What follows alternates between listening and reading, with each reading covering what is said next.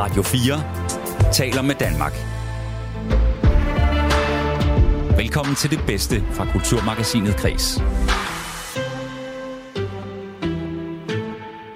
Du lytter til højdepunkterne fra Kulturmagasinet Kres, som jeg har nøje udvalgt i den her uge. Mit navn er Sara Birk Becker, og i dag har jeg taget fire klip med til dig fra en uge, hvor Danmark endelig har fået en ny regering med 23 både nye og gamle ministre. Og fordi Græs er et kulturmagasin, så var vi selvfølgelig ret spændte på, hvem der blev kulturminister. Det blev Moderaternes Jakob Engel Schmidt, og det har jeg selvfølgelig taget et højdepunkt med om i dag. Men der er jo også sket andet i den her uge. Så vi kommer i dag forbi poplegenderne Nick og Jays 20-års jubilæum. Grundlæggende er de jo bare blevet voksne i den tid, der er gået, fordi de var 21 år, da de kom frem. Og nu er de to voksne mænd, som har en stor karriere, har børn, har opnået mange af de ting, som de egentlig øh, havde så travlt med at, at vise, øh, at, det, at det kunne de, og det vil de gerne. Og så skal vi høre en for nogen genkendelig alternativ Nick Jay-sang. Boing, boing, hendes røv går op og ned, som en fjeder. Boing, boing, hendes røv går op og ned, som en fjeder. Boing, boing. Politisk kommentator og en gift ved første blik ekspert kommer med gode råd til, hvordan de tre regeringspartier skal samarbejde godt efter en lang valgkamp med mange uenigheder. Hvis de nu er rigtig gode ved hinanden og passer rigtig godt på hinanden, så har de jo slået en streg over det hele. Øhm, og det må, skal vi jo ønske os for vores allesammens skyld, at de faktisk har, så vi kan få en, øh, et stabilt forhold der på Christiansborg. Og den nye kulturminister er Moderaternes Jakob Engel Schmidt. Men hvem er han? Han har jo beskæftiget sig med det, der handler om foreningsdelen af, af kulturområdet, som jo er meget, meget stort, øh, og været aktiv i det frivillige foreningsliv, øh, ungdomspolitik og også øh, gennem hans engagement som, som lokalpolitiker. Det er ugens højdepunkter fra Kulturmagasinet Kreds, som jeg har plukket fra ugens programmer. Mit navn er Sara Birk Becker. Velkommen til. Du lytter til Radio 4. Vi begynder med et indslag om Nick og Jay. For i år er det 20 år siden, at Nick og Jay udgav deres debutalbum og forandrede den måde, vi i Danmark laver popmusik på. Det markerer de ved at spille tre totalt udsolgte jubilæumskoncerter, og derfor tegner vi i den her uge et portræt af den populære popduo, der har lavet hits, som de fleste af os nok kan synge med på, eller i hvert fald danse til sange som Boing eller Lækker. Og i det klip, vi skal høre nu, har vært Maja Hall taget fat i Nana Balslev, der er musikjournalist og DJ, til en snak om, hvem Nick og Jay var, da de stormede frem i år 2002.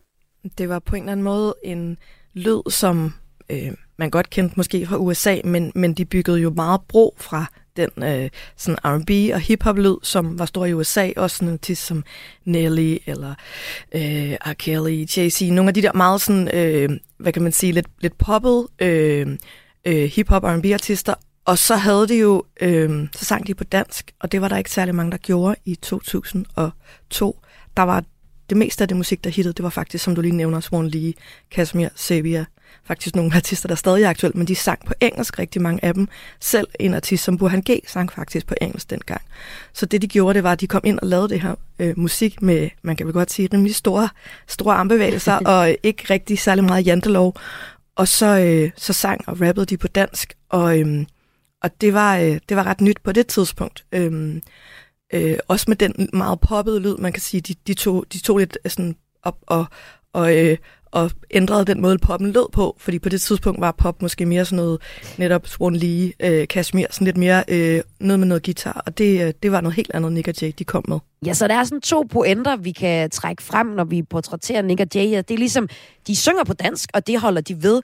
Og så øh, er der også det her med, at de egentlig omfavner et ret bredt følelsesmæssigt univers. Både det sådan ekstremt poppet, og nok det, vi kender det bedst for, sådan noget boing boing, og øh, øh, noget med at sætte nogle flasker på bordene. Og så siger du også, altså, så er der også den her pointe om, om øh, dem, der ikke bryder sig om dem, som øh, jeg nok var på hold med dem, som øh, de adresserer rigtig mange gange i deres tekstunivers. De kalder dem haters. For eksempel så øh, er der fra øh, Giv mig dine tanker i 2011. Du lytter til din fremtid, kald mig 3000, flyver gennem natten, lad de haters om at tage bussen. Hvordan er det, Nick og Jay bliver øh, modtaget, og hvad er det for nogle haters, de bliver ved med at møde også i 2011, Nana? Jamen, det var nok helt klart det her med, at de kom både den måde, de lød på, som var meget poppet, øh, sammenlignet med det, det hiphop, der ellers var fremme på det tidspunkt, som var øh, DGP havde lige været store øh, LOC, men som, som stadigvæk var en helt, et helt andet univers.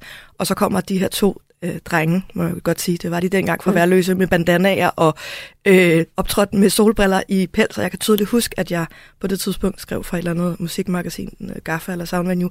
Og de kom jo til de her øh, prisuddelinger med solbriller på indenfor og pels. Og det var ligesom, hvad kan man sige, det var bare en stil, man ikke var vant til. Så, så meget af den, hvad kan man sige, kritik, de fik, den har helt sikkert også hængt sammen med, at der ikke var nogen, der opførte sig, som de gjorde i Danmark, men også, at der nok også, der var helt sikkert også noget jantelov i det, fordi man kan sige, øh, der er sket rigtig meget i de sidste ja, 20 år, men, men dengang var der bare ikke nogen, der så sådan der ud i Danmark. Altså det var, øh, det var en helt anden stil, de, de kom med, også musikalsk. Øhm, så jeg tror både, at, at den kritik, de, de fik, den, den gik på deres udseende, og den måde, de, øh, de ligesom, øh, siger det der, fuck alting, jeg vil bare mm. være rockstar, mm. men også deres lyd, som var mere poppet end, og mere, øh, nogen øh, vil måske sige mere, mere øh, nogle mente, deres tekster var mere banale, men, men det var lidt det her med, at det var, der var mange, der mente, at det her skulle det nu være øh, musik, og skulle det nu være øh, noget, som, som øh, kunne sælge rigtig meget. Og det må man jo bare sige,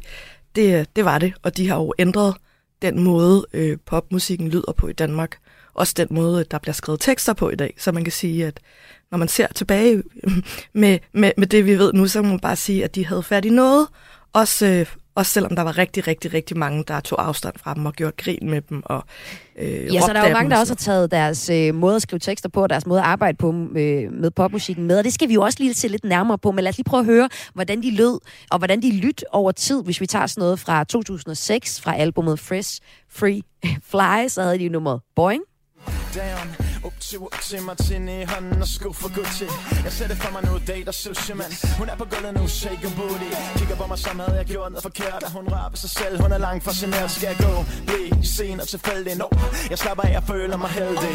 Natten er ung og og man kan sige, så det var så i 2006, så får vi albumet United i 2013, hvor nummeret Novembervej blandt andet er på globetrotter Men jeg glemmer aldrig, hvorfra jeg kommer. Og jeg har hørt, at cirka 85 procent Altid vender næsen hjem igen.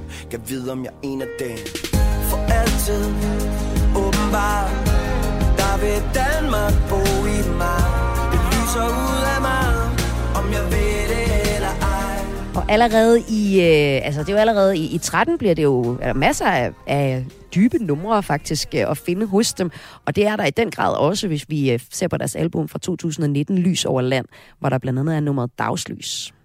Solstråler gennem gardiner Fylder mig med endorfiner. Du får mig til at se dagslys Selv i de sene nattetimer. Får mig til at flyve som en frisbee Ikke fald ned nu, forsigtig, forsigtig.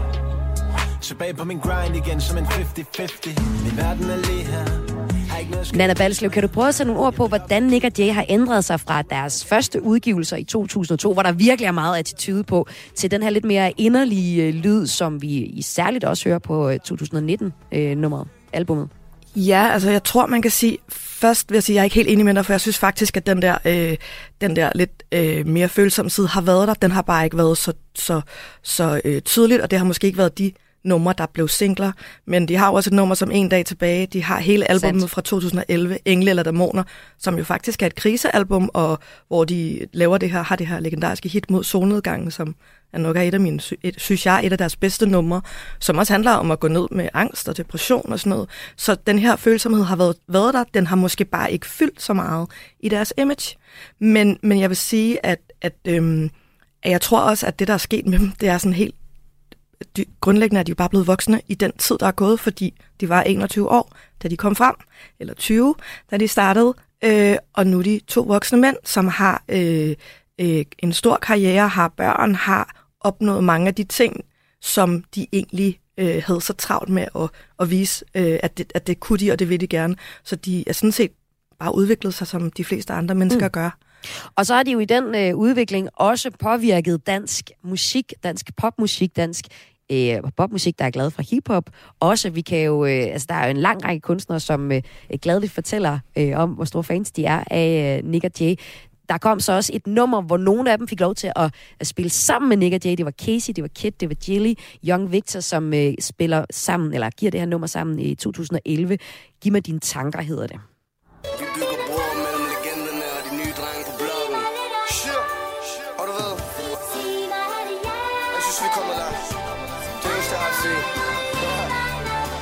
Ja, det er jo bare lige introen på, øh, på nummeret. Vi kan tage lidt mere af det her. Men hvordan er det sådan mere konkret, Nana Balslev, at de har inspireret? Du siger det her med at synge på dansk. Altså, er det dem, der har fået de kunstnere, Casey, Gilly, Lord Sivas, til at, at synge på dansk? Det er selvfølgelig ikke Nick og Jace, øh, der ligesom kan tage æren for det, men, men jeg synes godt, at man kan høre på den måde, der bliver netop en, en artist, som du, nu nævnte du Casey. Man kunne også tage øh, en artist som Sander. Mm. Øh, man kunne nævne en som Ankerstjerne, som helt klart også, øh, jeg tror måske også, de har arbejdet sammen med ham, øh, eller han har øh, arbejdet sammen med dem. Joey Moe signede de oprindeligt, og alle ved jo, hvem Joey Moe er i dag. Øhm, så de har faktisk, Burhan har de også haft et samarbejde med, før at Burhan G begyndte at synge på dansk. Så der er en helt måde, den her måde at skrive meget, hvad kan man sige, øh, tekster, som er meget sådan, øh, meget mundrette, også nogle gange lige til den sådan lidt, øh, til den, til den corny side, men hvor det alligevel virker. Øhm, altså, de har jo en perlerække af de her one-liners, som, øh, som vi alle sammen kan huske. Nu nævnte du up til, Martini i hånden og sko for Gucci. De har også... Øh, Øh, på den, øh, det, det, det seneste EP, der har de en linje, der hedder, øh, hvad er det, Dreng, drengene spænder strengene på livets ketcher.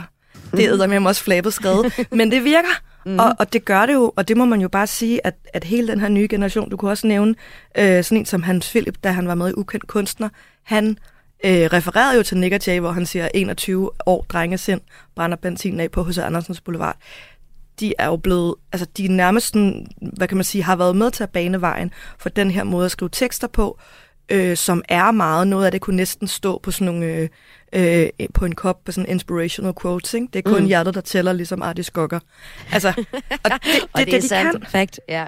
Og, og det, det, det er 100% også noget af det, der gør, som der er nogen, at nogen synes, de er banale, og andre synes, at de faktisk rammer noget og gør noget ved sproget, som øh, som gør det, som gør det at lytte til danske tekster helt vildt interessant igen. Jeg har også lyst til lige at spille øh, et øh, nummer, der kommer igen fra 2008, som øh, jeg også synes egentlig gør det her øh, ret fint. Et, øh, et, noget, hvor de både får reflekteret over at stemme på Anders Fogh, og også på et øh, voldeligt øh, klubmiljø. Lad os prøve at høre lidt her det her. Jeg har tanker for 10, tænker ting i to. Jeg har trådt på andre, jeg har været jaloux. I 2001 stemte jeg på Anders Fogh, men jeg ved bedre clubs fyldes med folk, der fyldes med drugs. Selvfølgelig vi slås. Og en knytnæve blev til en kniv, der blev til en pistol, der blev til et mistet liv. Der er en ting, jeg ikke fatter. Det her land burde være i vatter Ring til mig, når kærligheden er her. Jeg skrider for min datter, kalder. Hvor kommer det fra? Hvor ender det hen? Den, du møder på vej op, møder du på vej ned. Altså, det synes jeg også er stærkt, det her. Synes du ikke øh, det, Nana Balslev? Det er helt vildt, og det er jo, om man kan lide det eller ej, et kæmpe popnummer. Og, det er jo det, der øh, lidt og det går ind, Man bliver nødt til at anerkende dem for det i hvert fald. Ja, og, når, og jeg tror, det er vigtigt også, at når man nævner Nick og Jay, så skal man også huske, at der også er dem, der hedder John og Jules, som, som er deres producer, som har været med hele tiden, øh, som er deres faste producer-team, som har været med til at udvikle den her øh, øh, lidt hip-hop-inspirerede poplyd, som vi alle sammen kender. Og, øh, og det er også en rigtig stor del af forklaringen på deres succes. Øh, men det, jeg synes, Nick og Jay, de gør så godt, det er, at de bliver ved med at udvikle sig, og de har på en eller anden måde, altså hvis man ser på den tid, de kom ud i med deres første plade, så var det bare sådan en, øh, at det var en, en, en opgangstid, og alle havde råd til et fedt køkken, hed det i, alle havde ret mm. til et fedt køkken, ja. engang råd, alle havde ret til et fedt køkken. Så det var bare sådan en forbrugsmentalitet, og masser af penge og friværdi, og det var den tid, de kom ud i, og det var den tid, de første hits blev skrevet i.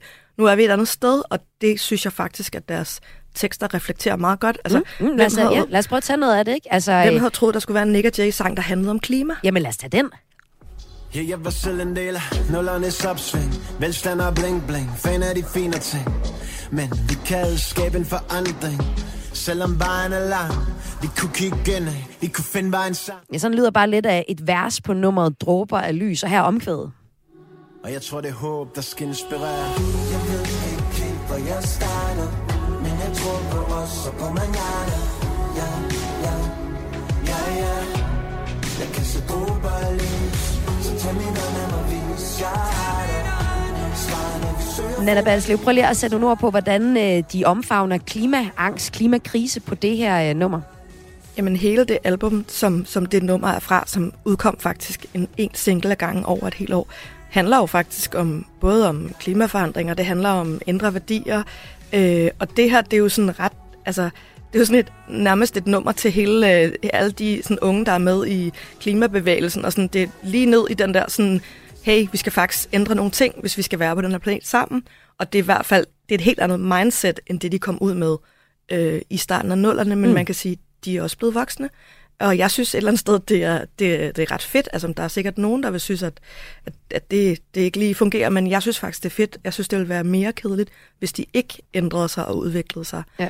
Og jeg synes, det er ret vildt, at man kan skrive et popnummer, der fungerer om, om, om et, øh, et relativt sådan, tørt emne som klima, som, som et eller andet sted er vigtigt for os alle sammen. Ikke? Og det er måske i virkeligheden det, det er lykkedes øh, med, sådan helt fra forbrugerfesten før finanskrisen til øh, klimakrisen, nu altså at sætte ord øh, på det på en, nu vil sige banal måde, men jo i hvert fald også en ærlig og rigtig måde. Altså jeg var jo nok ikke den eneste, der rykkede på næsen af Nick og Jay tilbage til, i 2002. Det var der jo mange, der gjorde. Øh, de er jo så gået fra at være nogen, hvor man var sådan lidt, ah, de er det ikke lidt for meget, til at være nogen, der modtager en, en ærespris under Danish Music Awards for at have sat et varigt præg på dansk musik. Altså her afslutningsvis, øh, Nana Balslev, hvor, hvor stort vil du sige, Nick og Jay er for de her sidste 20 år i dansk popmusik? Altså, jeg synes, de er helt vildt afgørende i den måde, poppen lyder på, og også i den måde, der bliver skrevet tekster på. Altså, man kunne ellers nævne, altså lige nu der er der rigtig meget fokus på en artist som Tobias Rahim, som på en eller anden måde også står lidt på skuldrene, fordi han også skriver danske sange. Ellers er der en som Adina, som har defineret, hvordan musikken lyder i tiden, men ellers er det Nick Jay er ekstremt vigtige, når man kigger på, hvordan popmusikken lyder. Så kan man sige, om man kan lide det eller ej, men lige meget hvad, så må man bare sige, at de har ændret hele den måde, den dynamik, der var, men også det der med, at når man i dag, der laver alle folk, øh, eller rigtig mange store artister, laver sange på dansk. Det blev set lidt ned på i starten af nullerne. Det har vi bare glemt, fordi det er lang tid siden nu, mm. ikke? Og jeg synes, at øh, jeg synes, jeg synes, det de er enormt spændende at følge, og jeg synes, at man må tage hatten af for at kunne blive ved med at være relevante så lang tid, og det synes jeg faktisk stadig, det er. Ja, det var musikjournalist og DJ Nana Balslev, der her talte Nick og Jay med vært Maja Hall. Du lytter til Radio 4. Du lytter til ugens højdepunkter fra Kulturmagasinet Kreds. Mit navn er Sara Birk Becker. Og vi bliver ved Nick og Jay. For som det lød her i det her portræt af Nick og Jay, så får vi besøg af to musikere, der i år 2006 gik viralt med den her sang, som du måske kender. Boing, boing, hendes røv går op og ned Som en fjeder, boing, boing Hendes røv går op og ned Som en fjeder, boing, boing Hendes røv går op og ned Som en fjeder, boing, boing Hendes røv går op og ned Som, som en fjeder. Ja, det er Anders Østergaard og Rikke Balle, der står bag Nick og Jay Kompot. Her er det vært Maja Hall, der taler med dem om, hvordan det var at gå viralt med et Nick og Jay akustisk hit, inden de giver en live-version af netop samme sang. Men først fortæller de lige, hvordan det er at høre sang igen. Man kan høre, at indspilningsbudgettet ikke var så stort, øh, men det er da sjovt at høre. Og ja. jeg synes også, det er sjovt sådan lige efter Nana kom på, nu hun sidder og talte om, om hvad det var, de kunne lyrisk, og så så kommer vi og bidrager med na na na na delen. Ja, ja, ja. Altså, de rigtige Nick Jay, de udkom jo med, med deres første single for 20 år siden, og her torsdag, fredag og lørdag, det giver de de her totalt udsolgte jubilæumskoncerter på Kulturværftet i, i Helsingør. Og så til ære for dem her i Kulturmagasinet Kreds, der har jeg jo fået jer til at støve gitaren af, og lovet at genopføre det her øh, man siger, Nick Jay medley, som I jo rent faktisk også hittede med i 2006. I havde lige et år, hvor I udlevede jeres øh, popstjernedrømme. Øh, inden vi skal høre den her lidt øh, polka-agtige medley af Nick Jay, som i fuld version i liveudgave, som I spiller her i, i programmet, så skal vi lige høre, hvad var det for et år, et år for jer, hvor I hittede med den her medley? Altså, Rikke Bale, hvad var det ved Nick Jays musik, der gjorde, at de gik i gang med at lave en medley? Prøv lige at fortælle historien. Øh, det var deres tekster, øh, og så var det vel fordi, at vi øh, hørte meget Nick og Jay, øh, øh, dengang vi gik i, øh, i gymnasiet, og sådan helt lavpraktisk, så var vi på, på vej på en ferie, hvor, øh, hvor der kørte Boing Boing, øh, blandt andre øh, Nick Jay-numre på anlægget, og anlægget gik i stykker, og så holdt vi ind og gik om bag i bilen og hentede gitaren ind, og så fortsatte Anders på gitaren, hvor, øh, hvor anlægget nu var stoppet. Ja, og det Anders, var Boing Boing. Ja, det var så Boing Boing øh, tekst, tekstuniverset, men Anders, hvorfor valgte du så den her lidt fjollede guitar til det? Jamen, jeg tror, vi havde prøvet nogle, nogle forskellige øh, koblinger. Altså, vi har prøvet øh, med noget... Jeg kan ikke huske, nej, jeg kan faktisk ikke huske, om det først kommer senere med Volbeat, hvor vi også prøvede at køre den af på, på den her øh, vekselbas. Men, øh, men det fungerede bare sindssygt godt med, med, med Boing Boing. Øhm, så der, jeg, jeg tror ikke, der var ikke nogen øh, dyberliggende tanker bag det. Det var bare øh, det, der faldt os ind. Vi fandt ud af, at alle gode musiknumre øh, kunne komme til at lyde en lille smule øh, sjovt med vekselbas. Ja. Så, så hvor vi lige har stået og talt de her jo super fine poptekster op, så når man sætter en øh, vekselbas under det, så, så kommer det nogle gange til at lyde lidt mere plat i virkeligheden. Ja. Ja. Det kan man godt sige. Og det gik jo rent ind, fordi øh, der var kæmpe fansene af Nick og Jay, og så var der også dem, der godt ville have det som jeg, lidt en ironisk distance til øh, musikken. Og der kunne jeg jo så dyrke jeres nummer i 2006. Og det kunne man jo faktisk på alle klubber rundt om i landet. I blev sågar signet øh, med det her ene Nick og Jay Kompot, hedder det, nummeret. Altså den her medley, Nick og Jay øh, medley. Hvordan havde I det med, med det på det tidspunkt? Jamen, øh, altså, for mit vedkommende var det jo... Det man, det, man stræber efter, når man, når man spiller musik, det er jo på et eller andet tidspunkt at ende op med et hit, og i hvert fald som minimum en pladekontrakt. Og øh, det, at, at begge dels, øh, i hvert fald til dels lykkedes, Du skal ikke være så beskeden, Anders. Nej. Nej. det var, det var sindssygt fedt. Altså som, øh, hvad var vi dengang, 19 år, tror jeg, øh, og, øh, og, gå fra øh, bare at, at have det som en hobby, til lige pludselig at måske kunne se, at der var en, en jamen i hvert fald en, en, En midlertidig levevej. fremtid i det. Ja, Ja, så tror jeg også, det betød noget, at det var Nick Jays øh, producer, der skrev til os i sin tid via Copenhagen Records, at de synes nummeret var sjovt, om vi ikke skulle se at få det udgivet. Ja. Øh, så du ved, øh, at de ligesom legede med på den, øh, viste også en, øh, for os måske lidt, lidt overraskende selvivni. Og øh, den selvuni vil vi da gerne også hylde her i Kulturmagasinet Kreds. Så skal vi ikke høre en øh, liveudgave af Nick og Jay Kompot? Altså lad mig lige høre, hvornår tror I sidst, I har spillet der sammen? Øh, Det er, vi har lige talt om, altså vi har lige siddet, Maja, du bad os om at øve, da vi talte mm. sammen i sidste Ja. uge, så det har Ja. vi selvfølgelig lige siddet og gjort uden for studiet her. Klart. Og inden da, tror jeg det er 10 år siden, vi har spillet den i sin fulde længde. Fantastisk. Ja. Jamen det vil jeg bare så måske bare sige. Hvad, hvad kaldte I jer egentlig ud over Nick og Jay Kompot? Anders og Rikki. Ja, det er godt. Yes. Jamen så kan jeg her øh, live på øh, Radio 4 i programmet Kulturmagasinet Kreds. Nu skal du få en, øh, en genforening af Rikke og Anders med Nick og Jay Kompot.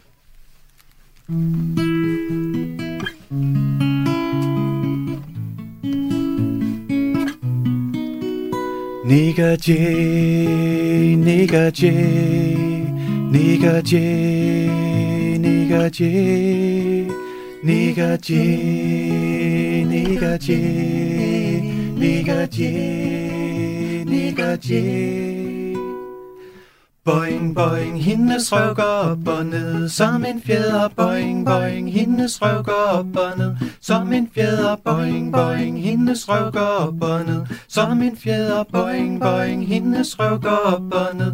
Sådan som en fjeder. Hun er så... Sexet og freaky, jeg vil, men hun er i min tibi. Jeg skænker hende en Bailey. Spørg om hun vil være min baby. Aha. Aha. Aha. Aha. Aha. Strip Remix. Na na na na. Hvad for et remix er det her? Na na na. Hvad for et remix er det her? Na na na na. Hvad for et remix er det her? Na na na na. Hvad for et remix er det her? Boing, boing, hendes røv går op og ned. Som en fjeder, boing, boing Hendes røv går op og ned. Som en fjeder, boing, boing Hendes røv går op og ned. Som en fjeder, boing, boing Hendes røv går op og ned. Sådan som en fjeder. Hvad vil du gøre, hvis du fik at vide, at du havde en dag tilbage at leve i? Hvad jeg vil gøre? Jeg tror, jeg vil hæve lidt penge på min firmakonto, løb ned og shoppe den bil. Jeg altid har tænkt på, altid har tænkt på, altid har tænkt på. Vinke, når jeg så min nabo 24 tommer alu. Køre ud mod stranden Der skulle være bål min egen Rødvin og en blå kings. Rødvin Og en blå kings. Selvom ingen vil lytte, bliver hun ved med at synge. Na na na na. Na na na na na na. Na na na na na.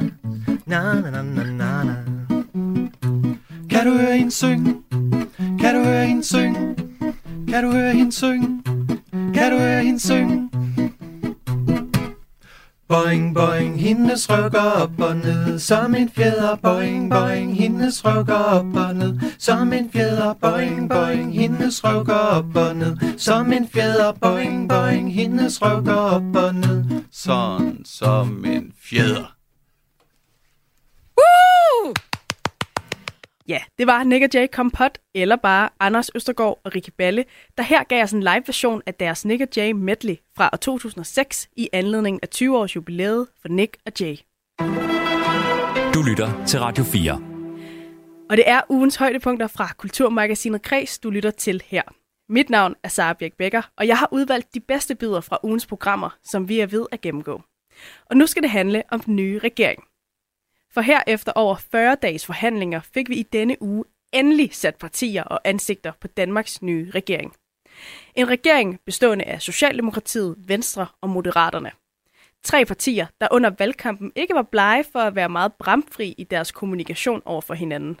Mange husker måske Venstres formand Jakob Ellemann Jensen sige, at Mette Frederiksen i hvert fald ikke kunne blive statsminister med hans støtte. Og se så, hvor vi står nu. Mette Frederiksen er statsminister, Jakob Ellemann Jensen er visestatsminister og forsvarsminister, og Lars Løkke Rasmussen er udenrigsminister.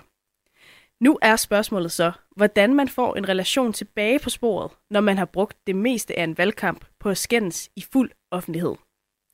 Og her er der masser af tips og tricks at hente fra parforholdet. Nu skal vi høre et klip fra før vi fandt ud af, hvilke roller partilederne hver især fik. Og det er med besøg af Kasper Dal, politisk redaktør på Avisen Danmark og vært på Radio 4's politiske magasiner Det Røde og Det Blå Hjørne. Og så er det med Julia Larme, der er forfatter, etnolog, direktør i kommunikationsbyrået Larme og ekspert i DR's reality-program Gift ved første blik. Først er det lige Mathias Wissing, der spørger Julia Larme, hvad der er det bedste råd at give til nogen, der skal lappe en sønderbumpet relation, der nu bare skal fungere. Det er en meget grundlæggende beslutning, der skal træffes om, at man skal have det til at fungere. Og så skal man jo sørge for at holde styr på ting, som man normalt kan komme op og skændes om. Det vil sige, for eksempel husholdningsøkonomien er de nok nødt til at blive meget enige om meget hurtigt. Og så er de nødt til at sørge for, at de taler pænt om hinanden, både derhjemme og ude. Ja, okay, så, så det, er, det er bare vigtigt, at man har styr på økonomien. Øh, Kasper, det er altid vigtigt. Ja, det er et hurtigt stridspunkt. Kasper Dahl, uh, The Artist, formerly known as Blå Blok, de havde jo en strategi om at beklikke Mette Frederiksens troværdighed som noget af det, der skulle sætte en kæppe hjulet fra Socialdemokratiet under valgkampen. Uh, det lykkedes ikke. De fik et, et, et fint valg, Socialdemokraterne. Uh, hvordan har den strategi besværliggjort det samarbejde, som så altså nu alligevel er en realitet? Ja, det har jo øh, gjort, at de har været nødt til at bruge ekstra meget energi i de her øh, forhandlinger på at finde hinanden igen og netop kunne blive enige om fundamentet, som Julia er inde på, husholdningsbudgettet. Og det har vi jo fået et lille indblik i i, øh, i dag med præsentationen af regeringsgrundlaget, at, at det er de sådan i udgangspunktet ganske enige om. Der har de lavet budgettet og er klar på at, at fordele kroner og øre ud på de forskellige poster. Så bliver det jo så til gengæld rigtig interessant, også med parforholdsbrillerne på, hvad man gør, når der kommer uforudsete udgifter, og det skal der nok gøre i løbet af den her regeringsperiode. Hvordan, øh, hvordan er man så villig til at, øh, at file øh, lidt rundt omkring, hakke en, øh, en tog og klippe en hæl, ja. og måske skrue lidt ned på nogle af de ting, som øh, man for eksempel synes er vigtige i det her budget. Mm. Det kender man også fra, fra parforholdet. Og, øh, Julia Lame, hvad skal der til for, at øh, det fungerer i et parforhold, når man øh, grundlæggende er to vidt forskellige personer? Altså, om man altid har orienteret sig i forskellige retninger. Hvordan, hvordan får man så alligevel til at fungere i et parforhold? Jamen, man kan jo altså sige, at man er nødt til at være enormt lydhør over for hinanden, og enormt dygtig til at indgå kompromiser. Øhm, og så skal man være villig til at øh, sådan, øh, hoppe ned fra de der ultimatumer og ting, som man øh, argumenterer for, man har med i sin kultur, eller med hjemmefra, eller med i sit partiprogram, øh, og at de derfor skal være på en ganske bestemt måde. Man er nødt til at, at lukke op for, for rigtig stor fleksibilitet, og der kan man jo sige, at de her tre parter, de har jo et bagland, som vi nærmest kan kalde for svigerfamilien i det her øh, parforhold. Der er flere svigerfamilier i spil, Øhm, og øh, det er ikke altid, svigerfamilien har ret. kan vi Nej. bare sige. Ja, og, altså, så kampene, for, for de skal jo udspilles ja. derhjemme. Ja, ja. ja for parforholdets skyld. Og Kasper Dahl, øh, altså, øh, nu har vi jo set det her med, at øh, Jacob Ellemann kravle sådan lidt forslået ned fra det træ, han ellers havde, havde sat sig i. Han sagde jo, han sagde jo øh, sådan her til TV2 på Folketingets åbningsdag. Er det helt udelukket, at I kan komme i en regering med Mette Frederiksen efter valget? Altså, øh, Mette Frederiksen, der rækker hen over midten for at blive siddende, det er billedet af en, der vil være statsminister for enhver pris. Og jeg kan godt love, jeg kommer aldrig til at pege på Mette Frederiksen som statsminister i Danmark. Heller ikke selvom du kunne få tilbudt en post som, hvad ved jeg, finansminister, udenrigsminister, en af de tunge ministerposter? ordet aldrig er ret ultimativt. Her, der er jeg ultimativ. Jeg vil have en borgerlig statsminister i Danmark. Ja, det er jo så næsten karikeret det klip her, øh, Kasper Dahl. Uha. Altså, hvordan, hvordan, øh, hvordan samarbejder man alligevel og får det til at fungere, øh, når man er blevet tvunget til at, at, at, at sluge så stor en kamel, som det her har været for Jakob Ellemann Jensen? Jo, men det ser vi jo også nogle gange i, i parforholdet, altså at man kan komme til at sige mange grimme ting til hinanden, og alligevel så finder man sammen, selvom man har været, været fra hinanden. Og det kommer Mette Frederiksen og Jakob Ellemann jo også til. Det har de jo allerede brugt ganske meget tid på i statsministeriet og øh, på øh, Marienborg, hvor de har, øh, har forsøgt at, bilægge de her stridigheder, og i stedet for at se frem og finde ud af, hvad er det, man kan blive enige om? Hvad er det for en retning, de er enige om, at Danmark skal, skal trækkes i?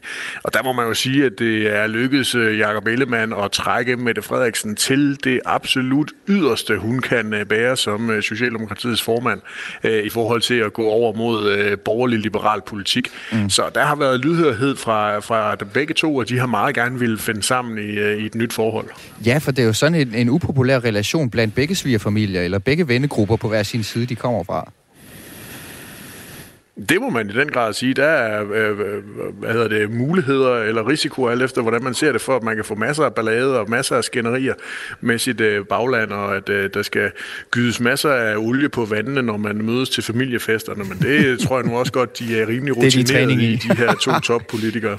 Julia Larme, øh, øh, hvad gør det ved en, øh, en parforholdsrelation, når den ene part øh, har måttet, øh, jeg har ikke lyst til at sige ydmyge sig, men øh, fordi at nogle gange så er politik også bare politik, men i hvert fald øh, virkelig måtte øh, slå så store knuder på sig selv, som Jakob Ellemann har gjort, for, for, for, for at gå i, i, i regering med Mette Frederiksen. Hvordan påvirker det relationen i et parforhold, det der, hvis der er sådan en underdog? Jamen, ja, men altså, hvis de nu er rigtig gode ved hinanden og passer rigtig godt på hinanden, så har de jo slået en streg over det hele. Øhm, og det må, skal vi jo ønske os for vores allesammens skyld, at de faktisk har, så vi kan få en, øh, et stabilt forhold der på Christiansborg. Øh, men øh, hvis de har det, jamen, så holder det cirka 14 dage. og så skal vi øh, til valgurnerne igen, ikke? Fordi det, det bliver, man kan sige, den, det, at det her det skal holde, det kræver, at øh, alle går i rigtig, rigtig brede, meget, meget fodformede sko, mm. og at man ikke øh, begynder at hive øh, sædler op af tasken, hvor der står på, hvad nogen sagde for en måned siden. Fordi så bliver det rigtig grimt. Så det, må, det er man nødt til at sætte en, en streg over. Vi, vi, vi, vi, gemmer, vi gemmer lige Lars Lykke i den her, øh, Kasper Dahl. Øh, men altså, er det to personer, som er gode til at gå i, i fodformede sko, øh, brede fodformede sko, øh, Mette Frederiksen og Jakob Ellemann? Det må tiden jo ligesom vise, men jeg tænker også på sådan en anden parforholdsbillede, øh, der jo i virkeligheden handler om det her med, at man nogle gange har lyst til at forandre på den anden. Altså at man nogle gange håber, at man, øh, man tror, man er gået ind i et forhold med en, og så øh, vil man gerne forsøge at se, at man ikke kan få noget andet, end det man reelt fik. Og det er der jo i hvert fald høj risiko for her. Altså at øh, de har fået talt sig til rette og blevet enige om et regeringsgrundlag, og øh, Jakob Ellemann og Lars Lykke, de tror, de har fået øh, trukket Mette Frederiksen i en øh, blålig retning, men at det så måske viser sig, at hun slet ikke vil forandres. Og ja. så kan det jo blive rigtig festligt, fordi det vil man jo heller ikke i et, øh, i et parforhold nødvendigvis. Nej, det skal du svare på, Julia. Hvad betyder det for et parforhold, det her med at vil forandre Ja. på hinanden? Jamen, det kan man ikke. Jeg tror bare, det, det, det, er, det er håbløst, og det er halsløs gerning, så det kommer ikke til at ske. Øh, og, og slet ikke, når, når, øh, når det handler så meget om værdier. Og det er jo også det, vi ser i, øh, i parforhold uden for Christiansborg, at det er jo værdierne, vi tit slår os på hos hinanden. Så sådan kulturhistorisk set, så er vi nødt til at sige, jamen, de her værdikampe, dem er man nødt til at blive enige om, at man øh, kan, har indgået et kompromis omkring. Og det betyder ikke, at man viger bort fra sine værdier, men det betyder, at man ikke kan være øh, værdikampsfundamentalist. Man er simpelthen nødt til at være imødekommende over for hinanden, og, og lade være med at have alt for mange ultimatumer og alt for mange kæpheste med. Mm. Og så er det jo... Og der er det jo faktisk... øh, Kasper Dahl, ja. Der er det jo faktisk ganske interessant, der er det faktisk ganske interessant, fordi at uh, Mette Frederiksen har været ude og kalde det her for et arbejdsfællesskab, og ikke et værdifællesskab. Altså hun er godt klar over, at hun kan nok ikke gøre hverken uh, Lars Lykke eller uh, Jakob Ellemann til socialdemokrater, og hun har heller ikke nogen ambition om selv at blive mere uh, borgerlig liberal, end det hun kan, kan stå inden for i regeringsgrundlaget. Så det viser jo rent faktisk, at det er noget, de, de til sydlandene er bevidste om, at de kan ikke forandre hinanden mere, end, end det de allerede har gjort, og derfor så bliver det ikke mere end et arbejdsfællesskab. Nej, det var ikke en helt neutral formulering, den der. Nej, og så er vi heldige. Vi er heldige, Julia. Hvorfor det? Ja, vi, vi er heldige, hvis det faktisk kan blive et arbejdsfællesskab, fordi så er vi jo sådan igen for lige at blive i kulturhistorien, så er vi hjemme på bundgården, ikke? Altså, hvor man kan få ting til at lykkes, og hvor man kan få hver sæson til at blive en succes, øh, fordi man ved, at det, man arbejder sammen omkring, det, det er større end en selv. Ja. Så hvis de rent faktisk kan danne et arbejdsfællesskab, så tror jeg, at vi alle sammen bliver de store vindere på den her regering. Og som oplæg til præsentationen af det her regeringsgrundlag, så holdt de jo alle tre ligesom lige en kort, øh, et kort oplæg om samarbejde, hvordan det har været. Mette Frederiksen nu beskrev på forløbet med den her regeringsdannelse, som øh, hun sagde, det bedste forhandlingsforløb, hun har oplevet i sine 20 år på Borg, måske med en lille henvisning til tidligere og muligvis øh, mere besværlige samarbejdspartnere eller ekskærester, og understreget, at vi vælger hinanden til. Det skal vi lige høre. Vi er ikke en driftsregering, der bare er samlet om det mest basale. Og vi er ikke en regering, der bare lige vil få det til at hænge sammen. Vi er en regering, der kommer til at stile højt, til at sigte højt. Vi danner ikke den her regering, fordi det ikke kunne være anderledes. For det kunne godt have været gået anderledes. Vi vælger hinanden til på det her særlige tidspunkt i vores historie. Og der er så mange parforholdsallegorier i det her citat, Julia. Det er fuldstændig som noget, min kæreste Ja. og jeg siger til, til hinanden, når, når småbørnslivet det rammer hårdt. Ikke? Øhm, og samtidig så kan jeg ikke lade være med ja. at tænke på, at der må også være noget i en god relation, som handler om god kemi lavpraktisk. Til syvende og sidst, så er det jo mennesker, Kasper Dahl, som laver politik, og dermed som også påvirker os alle, betyder noget så lavpraktisk som gode relationer. Altså i et, i et regeringssamarbejde for den politik, som bliver til. Hvor vigtigt er det også bare at have god kemik med det, øh, keramik, kemi med det, man samarbejder med, Kasper Dahl? Jamen, det er vanvittigt vigtigt, og det har de jo også været meget åbne og ærlige omkring, at der skulle opbygges noget tillid mellem de her øh, parter, før det var, at de kunne få det til at fungere. Og det har man jo arbejdet på. En af de måder, man har kunne se det, har jo været ved, at øh, det har været stort set umuligt at få noget som helst ud af de her regeringsforhandlinger undervejs. Og det er jo blandt andet den måde, man kan opbygge øh, tillid på. Mm. Og Jakob Ellemann Jensen, han sagde, han sagde sådan her, jeg har tillid til, at vi kan stå sammen, når det bliver svært, og når det stormer. Og det kommer det til. Hvor er det, han, han spår, at det kommer til at storme, tror du, Kasper Dahlson, primært? Jamen det tror jeg bliver, når hverdagen og virkeligheden øh, rammer øh, den her nye øh, konstellation, det her fornuftsægteskab mellem de tre partier. øh, lige nu har de jo lavet et, øh, et regeringsgrundlag, hvor de er enige om det hele, øh, men det er jo ikke ens betydende med, at der ikke kan komme en ny krise eller et eller andet uforudset øh, i morgen eller om to år. Og til den tid bliver det jo ganske interessant at se, hvad forholdet det reelt kan være. Ja. Og det er jo sådan noget her, vi altid siger i gode tider, når alt er lykkeligt og, og lovende, øh, Julia Larme. Altså det her med at stå sammen, når det bliver svært, og det stormer. Og det skal vi også nok gøre, og det, selvom vi ved, det kommer til at storme. Prøv lige at forklare, hvordan man stormsikrer et parforhold. Øh, det kræver en længere snak med man, man, det man jo kan gøre, det er, at man kan sørge for at lave nogle, øh, nogle aftaler om, hvordan man rent faktisk vil opføre sig, når, øh, øh, når, øh, når krisen så rammer, eller når stormen den rammer. Og i princippet så vil jeg jo sige, hvis man kunne lokke dem til at holde hinanden i hånden, mens de skændes, så bliver det ikke så slemt. så hvis vi nu kunne forestille sig, at de sad ved frokostbordet og lige holdt hinanden lidt kærligt i hånden alle tre, så kunne man jo gøre det, fordi så når man ikke at, at komme til at råbe så højt af hinanden. Men jeg ved ikke, om det helt gælder i politik, men det kan være, at Kasper han ved mere om det. Nej, det, det, man, det man kan sige, det er, at det har man faktisk forsøgt at tage lidt højde for i det her regeringsgrundlag, fordi der er sådan en enkelt lille passus i de her 56-siders øh, regeringsgrundlag, hvor man skriver, at hvis der nu skulle ske noget ude i verden, som kræver, at man ændrer i den økonomiske politik, så gør man det med sådan danskernes tryghed i højsædet. Altså man kommer ikke til at lave noget, der sådan er vildt og voldsomt og kan være med til, med til at skabe utryghed. Så man har sådan nogle lidt forblommede sætninger allerede skrevet ind om nogle principper, man vil arbejde efter, når det uforudsete det, øh, det rammer. Og vi, vi skal også Men nå... hvis de kommer op og skændes for alvor, Ja, hvad hvis så, de nu Julia? kommer op og skændes for alvor, undskyld, så er det jo nok ikke om den store økonomiske politik, så er det nok noget med en specifik vindmølle, hvor den skal placeres henne. Ja, det er tit sådan, det fungerer. Ja. Ja. Jeg jeg vil, jeg vil lige nå, øh, vi har to minutter tilbage, jeg bliver nødt til at, at tale om elefanten i rummet, øh, ham som hedder Lars Lykke. Øh, for han er jo en, en, en tredje mand, som vi skal bringe i spil i den her, den her relation. Øh, en mand, som de begge to har en lang og turbulent forhistorie med. Øh, Julia Larme, øh, det er jo en uhyre balancekunst at få de her polyamorøse forhold til at lykkes. Hvordan gør man det? Ja, altså igen er det jo noget med klare aftaler, øh, og noget med at, øh, øh, at satse på, at øh, manden i midten, han er øh, tilstrækkelig øh, ærlig og tilstrækkelig lidt øh, rænkespilleragtig til faktisk at få, kunne få det til at fungere, fordi det hele kommer til at hvile på ham. Han skal jo beslutte sig for, om han gyder øh, vand på olie, eller olie på vandene, eller om han øh, maner til, til mere øh, splid. Mm. Ja, og, og, og hvad tænker du, Og det, Kasper Dalle, det også være. øh, om Lars Lykkes øh, evne til det? Som du kender det har ham. han ganske glimrende, det har han ganske glimrende evner øh, indenfor, hvis han vil. Der er han jo en bundrutineret herre ja. i, øh, i både det ene og det andet. Jo, men, men det, det er jo meget øh, efter lykkes luner her. Altså, kan han se meningen med den, og hvor længe kan han se meningen med den her øh, regering? På et tidspunkt, når han ikke længere kan se meningen, så skal han nok begynde at sabotere den. Ja, om Lars Løkke begynder at skabe splid i trekløverregeringen, det må tiden vise, men her var der i hvert fald et par gode råd til samarbejdet mellem de tre partier. Og det var med besøg af Kasper Dal, politisk redaktør på Avisen Danmark og vært på Radio 4's politiske magasiner Det Røde og Det Blå Hjørne, og Julia Larme, forfatter, enolog, direktør i kommunikationsbureauet Larme og ekspert i DR's reality-program Gift ved første blik. Du lytter til Radio 4. Og du lytter stadig til højdepunkterne fra denne uges Kulturmagasinet Kreds. Mit navn er Sara Birk Becker. Og nu skal vi til et indslag, der handler om Danmarks nye kulturminister. Han hedder nemlig Jakob Engel Schmidt og er fra Moderaterne. Men hvem er han egentlig? Der har vi spurgt Carsten Lauritsen, tidligere skatteminister fra Venstre og tidligere kollega til Jakob Engel Schmidt tilbage fra Venstres Ungdom, om han vil hjælpe os med at blive lidt klogere på, det sagde han heldigvis ja til, og det er her vært Mathias Wissing, der her får svar på, om Carsten Lauritsen har fundet tid til lige at lykønske sin gamle kollega. Det har jeg ikke nået endnu, men, øh, men det har jeg tænkt mig at gøre øh, og, øh, og ønske ham tillykke. Det er jo også et imponerende personligt comeback, øh, som han har, øh, han har foretaget. Det, det skal man anerkendes for. Øh, han bliver det i hvert fald for mig, ja.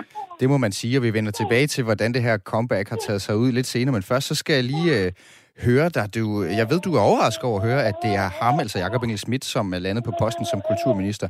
Hvad, hvorfor er det overraskende? Tror også selv, han er lidt overrasket, øh, men det vil han sikkert ikke indrømme. Men, men altså, det er jo ikke...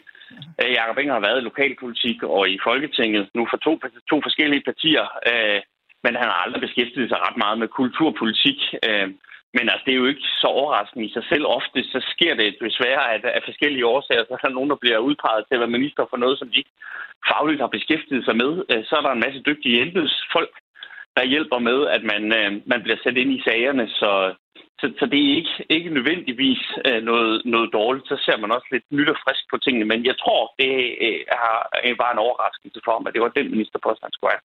Ja, det er jo den, det er jo den gode... Øh, han sagde så sent som i går, han skrev til Tony Scott her på... Øh, han, var, han har været på missionen her på kanalen. Han spurgte, hvor skal vi drikke kaffe hen efter i morgen? Så siger han, ja, altså det bliver i hvert fald i form af... Øh, eller det bliver i kraft af mig som politisk ordfører, ikke som minister, at du skal forbi, forbi mit kontor og drikke kaffe. Så han regnede ikke med det, øh, efter alt at dømme så sent som i går. Du siger jo så, at han ikke tidligere har beskæftiget sig med kultur på den måde. Er det noget, der kan blive en svaghed for ham? Øh, ja, det er i hvert fald, hvis han ikke selv er opmærksom og bevidst omkring det, og det er jo, når man ikke øh, har beskæftiget sig fagligt med et område, så er det en god idé at gå ydmygt til værks. Han har jo beskæftiget sig med det, der handler om foreningsdelen af, af kulturområdet, som jo er meget, meget stort, øh, og været aktiv i det frivillige foreningsliv, øh, ungdomspolitik og også øh, gennem hans engagement som, som lokalpolitiker, øh, Dansk Ungdomsfællesråd, så, så han er bekendt med en del af området, men altså, øh, hvis han ikke øh, har hørt kammermusik eller er kommet i det kongelige teater, så skal han derind, øh, og så, mm. så skal han, så, så den letteste måde at løse det på er jo ved at, at, at være spørgende på, okay, hvad, hvad kan jeg så lære her, ja. øh, i stedet for at tro, man, man ved det hele, ikke? Og han starter med at sige i de, i de øh, korte her interviews, han lavet allerede nu, at for ham der handler det først og fremmest om at lytte, og det siger, det siger de jo altid. Det siger sådan nogen som jeg jo altid, Carsten Lauritsen. Nu er du ikke i Folketinget mere, men det her med at gå ind og være lyttende, det er jo det, branchen gerne vil høre. Han sagde så også øh, om sit øh, kultur, kultursyn og, og forbrug øh, sådan her til TV2 News tidligere i dag. Altså, da jeg havde fødselsdag i midten af oktober, der øh, fik jeg øh, operabilletter af min bedre halvdel. Vi skal til Carmen. Jeg elsker også Lyngby Boldklub. Og jeg har læst alle bøger af Hemingway. Øhm, og tror jo på, at kultur og øhm, rummer et kæmpe potentiale. Både for at forandre, men også for at hele og øh, for at skabe nyt. Ja, det er jo... Det er jo øh, det, var det, der, er en, der, der er en, der snakker med på, på Jacob Inge Schmidt her.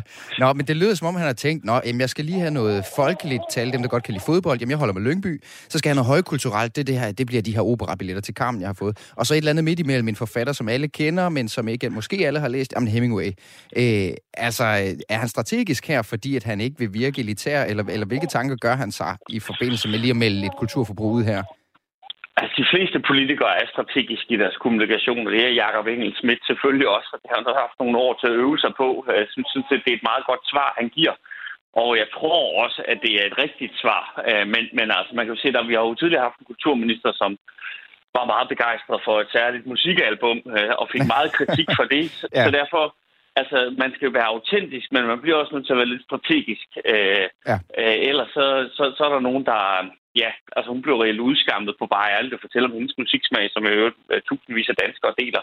Ja. Så, så at, man, at man tænker sig om, øh, inden man udtaler sig, det, det er nok meget klogt, også, også som kulturminister. Ja, ja det kan godt se, øh, det kan godt ske, at han har sat kulturbranchen i flammer, hvis han har sagt absolut music, og så ni eller en anden blad. du kender ham jo så, øh, ham her, Jakob L. Schmidt fra, fra Moderaterne, helt tilbage fra Venstres Ungdom, og også fra jeres tid i Folketinget sammen. Vi er jo mange, som sidder og nysgerrige på, hvem han egentlig er. Hvordan vil du beskrive ham, øh, hvis du sådan tager øh, arbejdstøjet af og, og kigger på mennesket? Ja, altså, så vil jeg sige, at han er venligere, end han ser ud. Øh, og, øh, Hvis man ikke lige ved, hvordan man ser ud, nu er det jo radio, Carsten Lauritz, så prøv lige at fortælle os lidt, hvordan han ser ud. Om Jacob Engel er en, er en høj fyr, og han, han har jo ikke så meget hår på hovedet, og, og han, øh, han er også i god form. Øh, så, øh, så han kan måske godt se lidt, lidt brusk eller barsk ud. Ja. Øh, og, og det, er han, det, er, det kan han være, men det er han ikke normalt. Så han er sådan set ganske venlig og, og imødekommende, og har jo øh, altså et socialt menneske, øh, der godt kan lide at møde andre mennesker og snakke med dem og interessere sig for dem. Øh, ja. Så, øh, så jeg tror, at det der med at lytte, det er, det er den, den helt rigtige måde at starte gerning som kulturminister på, og det kan jeg godt finde ud af. Og hvis jeg så giver dig lov til lige at tage arbejdstøjet på igen, for det er jo også der, du kender ham fra. Hvad er det så, du kender ham som, som, som politiker? Jamen, jeg, jeg kendte ham, da han var i Venstre, og vi sad i folketingsgruppe sammen, og der var Jakob castet til, og jeg tror også, at frivilligt har stillet op til det, til at være en af de yngre kræfter i folketingsgruppen, der gik ud og tog nogle slagsmål med andre ja. politiske partier, og var lidt rap i replikken, og lidt provokerende også. Og han trives egentlig også meget godt med det. Men, øhm, men jeg kan se, at han har fået noget rundere profil nu, også efter han er, han er blevet politisk ordfører for, eller da han var politisk ordfører for, for Moderaterne. Så, ja. så han har nok, øh, han har nok øh, modereret sig en, en smule, men der er ikke nogen tvivl om, at han kan godt lide en god debat, og han kan også godt lide et skarpt, øh, skarpt vinklet budskab. Altså. Jeg tror, det bliver et problem for ham nu her, når han skal have den her meget lyttende, kompromissøgende stil, som man jo alt andet lige kommer, kommer længst med som kulturminister, tyder det på. Jamen, det, hvis, han, hvis han bare lytter og ikke hører efter, så bliver det et problem. Men hvis han lytter og ja. hører efter, ja. øh, så, så tror jeg sådan set, at han kan have et, et, et, et godt udgangspunkt øh, for at blive en, en god og dygtig kulturminister. Øh, og det er et meget bredt felt, man skal, man skal spænde over. Ja. Øh, det er selvfølgelig en udfordring, at jeg tror generelt, når man spørger, øh, den tidligere kulturminister var ganske vældigt. Øh, Ane Halsbo Jørgensen. Øh, og det er, jo, det er jo altså lettere at komme bag efter nogen, som ikke har gjort det så godt, end at komme bag efter nogen, der har gjort det godt. Mm. Øhm, ja. men, men han skal forme sit eget politiske projekt og finde ud af, altså nu siger han jo, der står en masse ting i regeringsgrundlaget om kulturen, men altså, ja. det er måske ikke det område i regeringsgrundlaget, der er mest velbeskrevet, også fordi der er større problemer øh, på, med inflation og reformer. Ja. Øh, men men han, skal, han skal forme øh, sit, sit eget politiske projekt i Kulturministeriet.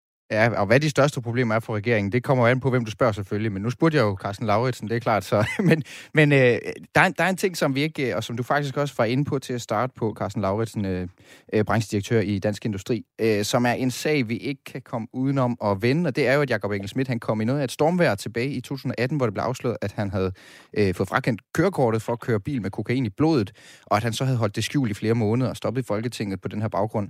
Er det en sag, som du tænker stadig vil belaste ham i arbejdet, som, i det arbejde, han skal udføre nu her?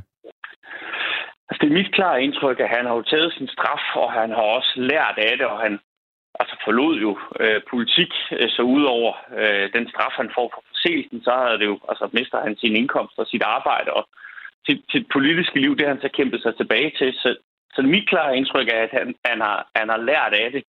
Øh, det synes jeg også, man kan se i den måde, han opfører sig på øh, nu, de ting, han siger. Han, han, øh, øh, han reflekterer lidt, lidt mere, i stedet for bare at fare ud over øh, stepperne. Det, det, øh, det, er nok, det er nok meget klogt. Jeg tror også, det er klogt som, øh, som kulturminister, men han skal være bevidst om, at der er mange, der vil huske den sag. Mm. Øh, og han vil også kunne forholde sig til den mm. øh, på et tidspunkt. Øh, det har han jo ikke gjort i nogle år, men det bliver han nødt til, mm. øh, fordi der er nogen, der, der vil stille spørgsmål. Men, men, øh, men hvis han har lært af det, så, så tror jeg, at i virkeligheden det kan være noget, der kan give ham en styrke. Og nu har vi jo lige kort vendt ham, eller fået en, en overflyvning, kan man sige, på Jakob Engel Schmidt som menneske og som politiker. I har jo tidligere været kolleger i politik. Nu sidder du så som branchedirektør, som sagt, for transportområdet i, i Dansk Industri.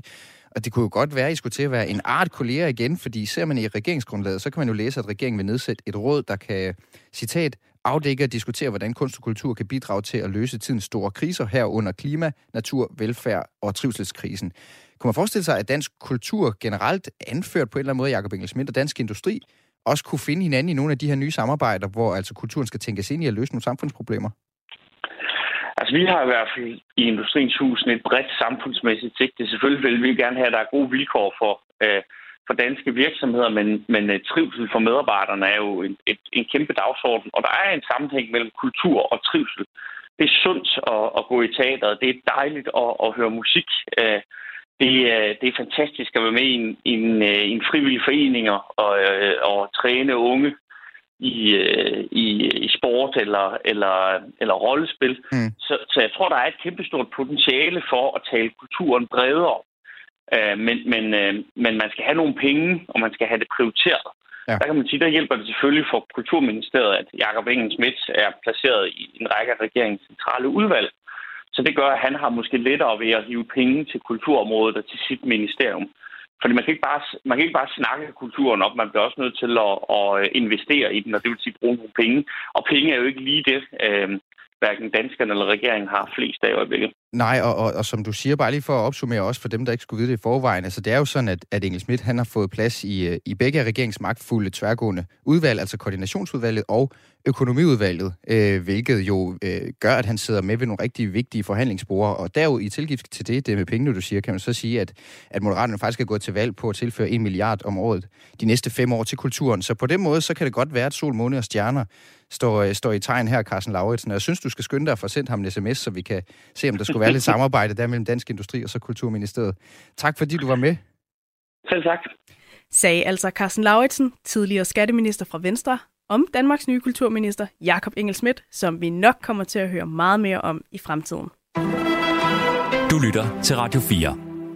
Og så synes jeg lige, at øh, vi i det her highlight-program skal slutte af på øh, et af de sjove indslag fra den her uge. Det handler om den nye kulturminister Jakob Engel Schmidt, og min kollega her på Kulturmagasinet Kreds, Søren Berggren Toft, han gik på gaden for at spørge nogle af danskerne, om de ved, hvem han er.